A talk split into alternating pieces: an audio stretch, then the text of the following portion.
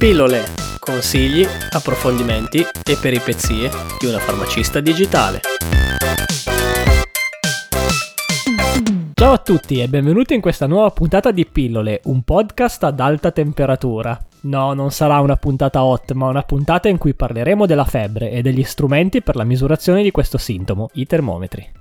Ciao Manuel e ciao a tutti voi. Partiamo dalla definizione di temperatura corporea. L'OMS, ovvero l'Organizzazione Mondiale della Sanità, nel 1996 ha definito la temperatura corporea centrale come normale se compresa tra i 36 gradi e mezzo e i 37 gradi e mezzo. Al mattino la temperatura corporea è più bassa, circa 36 gradi e mezzo. La sera verso le 18 la temperatura tende ad aumentare di 0,5-0,6 7 gradi perché verso sera il nostro organismo produce meno cortisolo che è un ormone che varia in base al nostro ritmo circadiano. Il cortisolo viene prodotto soprattutto nelle prime ore del mattino con un picco verso le 11 e le 12 e questo ormone è un potente antinfiammatorio che va a bloccare la produzione di prostaglandine che sono proprio le responsabili dell'insorgenza della febbre. Quando la temperatura corporea centrale è superiore ai limiti di normalità e non è condizionata dalla temperatura ambientale ambientale circostante parliamo di febbre. Per intenderci, la febbre è un sintomo, l'innalzamento della temperatura corporea è spesso sinonimo di battaglia contro un'infezione, quindi possono essere contro virus o batteri, altre volte la febbre nasconde alcune patologie più gravi come le malattie autoimmuni, le malattie neoplastiche, pancreatiti, traumi, ustioni e così via. Ovvio che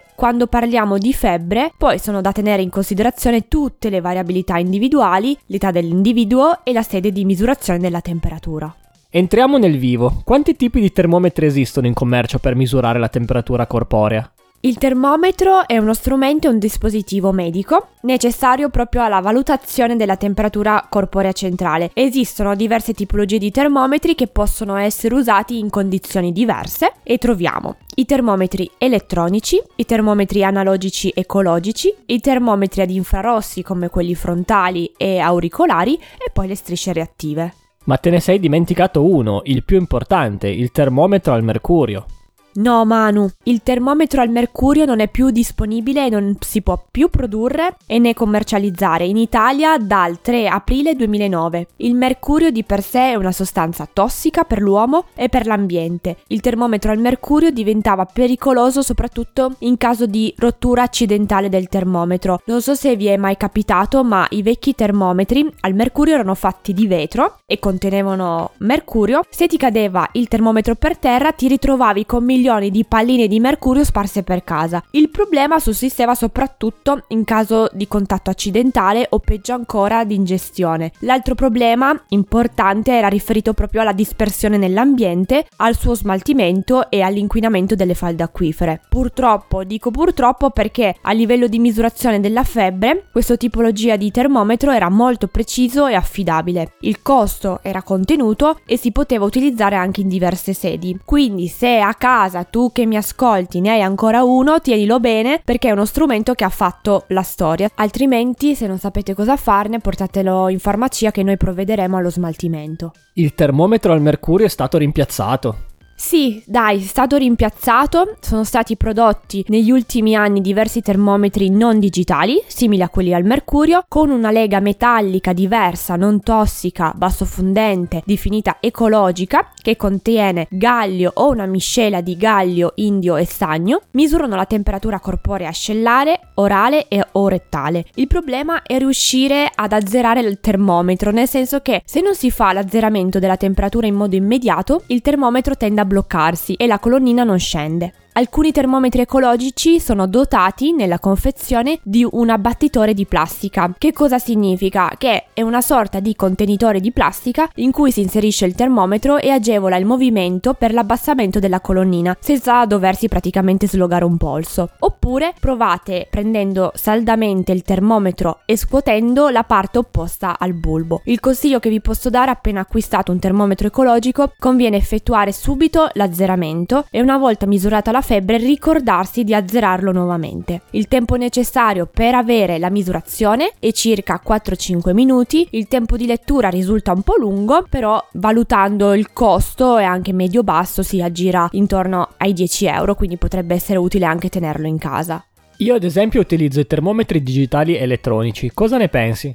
Che tu Manuel utilizzassi gli strumenti digitali non avevo assolutamente dubbi. Effettivamente il termometro elettronico è un buono strumento sicuro, il tempo di misurazione è rapido, di pochi secondi, emette un suono al termine della misurazione. I termometri digitali poi possono essere prodotti con la punta rigida o flessibile in base alle diverse esigenze. Normalmente nei bimbi piccoli si prediligono quelli con la punta flessibile. La precisione è inferiore rispetto a quelli che si usavano usavano una volta ed è a pile. Contiene una piccola pila rotonda. Perché sottolineo a pile? Perché puntualmente quando serve è scarico. Il costo però è relativamente basso e si aggira dai 5 ai 10 euro. Esistono poi termometri a infrarossi, quelli frontali e auricolari. I termometri frontali sono termometri che misurano la temperatura della fronte a distanza di qualche centimetro, circa 3 centimetri. Alcuni di questi strumenti permettono anche la misurazione della temperatura dell'ambiente degli oggetti, delle superfici, possono essere anche usati per esempio per misurare la temperatura dei biberon. Per la misurazione ottimale esistono metodi diversi in base alle tipologie di strumenti che si hanno. Per alcuni per esempio bisogna effettuare un movimento che parte dal centro della fronte fino alla tempia senza però toccare la cute. Altri invece prevedono l'appoggio del sensore sulla tempia, altri ancora sono estremamente sensibili, infatti bisogna restare molto fermi durante la misurazione proprio al centro della fronte altri addirittura sono anche collegati direttamente allo smartphone e registrano la febbre come se fosse un diario. La misurazione con questi strumenti è molto molto rapida, ma la precisione si può dire non è, è molto elevata. È un approccio alla misurazione molto semplice, apprezzato per il genitore e anche apprezzato dal bambino. Il termometro frontale è influenzato dalla temperatura dell'ambiente e spesso si ha un risultato errato proprio se spostato da un ambiente freddo ad un ambiente caldo o viceversa, oppure se c'è umidità o dei campi magnetici. Quindi prima di misurare la febbre conviene far ambientare il proprio termometro per circa 10-15 minuti, soprattutto se si cambia stanza. Altra tipologia di strumento utile per la misurazione della febbre è il termometro auricolare. La temperatura misurata nell'orecchio può essere influenzata in caso di infiammazioni o otiti a carico dell'orecchio o addirittura anche dal cerume. Lo strumento non è preciso e spesso e volentieri alcuni strumenti richiedono richiedono una pulizia del beccuccio, misuratore oppure la sostituzione di tappini auricolari ogni volta che si effettua la misurazione. Quindi i costi di termometri ad infrarossi sono alti, li ho visti in farmacia dai 30 ai 60 euro, a cui bisogna aggiungere il costo di beccucci di ricambio usa e getta se lo strumento lo prevede. Esistono altri metodi o strumenti per la misurazione della febbre oltre a usare i termometri?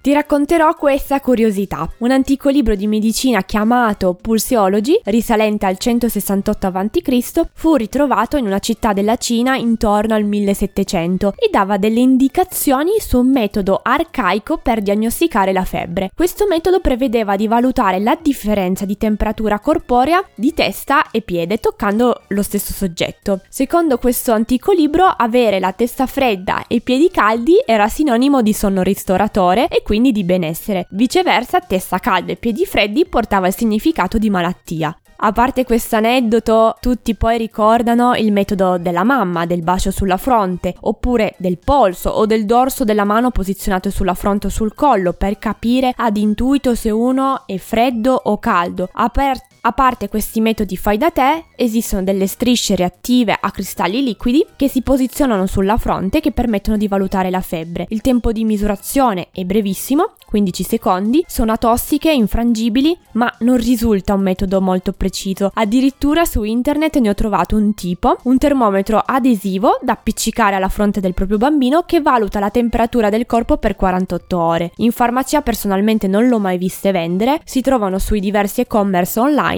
il costo è medio-alto 25-30 euro per strisce prodotte in Italia. Ci riesci a spiegare bene i diversi tipi di misurazione della temperatura? Allora, in questo caso parliamo di termometro digitale o per capirci di termometri come quelli di una volta. Esistono diverse tipologie di misurazione, ascellare, orale o rettale. La misurazione ascellare è quella più utilizzata. Il bulbo del termometro deve essere posizionato nella cavità ascellare esercitando poi pressione col braccio. Meglio posizionare il bulbo del termometro sotto l'ascella posizionando il termometro in verticale lungo il corpo. Per evitare errori il tempo di misurazione non deve essere inferiore a 4 4 minuti per quelli analogici, mentre per quelli digitali è necessario aspettare il BIP. Secondo le linee guida della Società Italiana di Pediatria, a domicilio per la misurazione da parte dei genitori o dei tutori per tutti i bambini viene raccomandata la misurazione con termometro elettronico in sede ascellare. La temperatura ascellare è 36,7, si definisce febbre sopra i 37-37,5. Bisogna inoltre ricordarsi che la temperatura ascellare può variare da ascella destra a quella sinistra e quindi bisogna fare la misurazione sempre dalla stessa parte. La misurazione orale invece è quella che si dice preferita dai medici e fornisce risultati rapidi e precisi ed è un metodo molto diffuso anche all'estero. Il bulbo del termometro deve essere posizionato sotto la lingua, in particolare a destra o a sinistra della radice della lingua in corrispondenza di uno dei due molari. La temperatura orale è circa 37, quindi si parla di febbre sopra i 37,5. Ricordati di misurare misurare la febbre a distanza di 15 minuti dall'assunzione di bevande fredde o calde. Infine, la misurazione rettale, una misurazione che viene eseguita nell'ano inserendo il bulbo per circa mezzo centimetro. La misurazione è consigliata nei bambini sopra i 5 anni, data comunque l'invasività. La temperatura rettale 37,5 si definisce febbre sopra i 38. La questione febbre è molto delicata, soprattutto quando si parla di bambini o addirittura di neonati.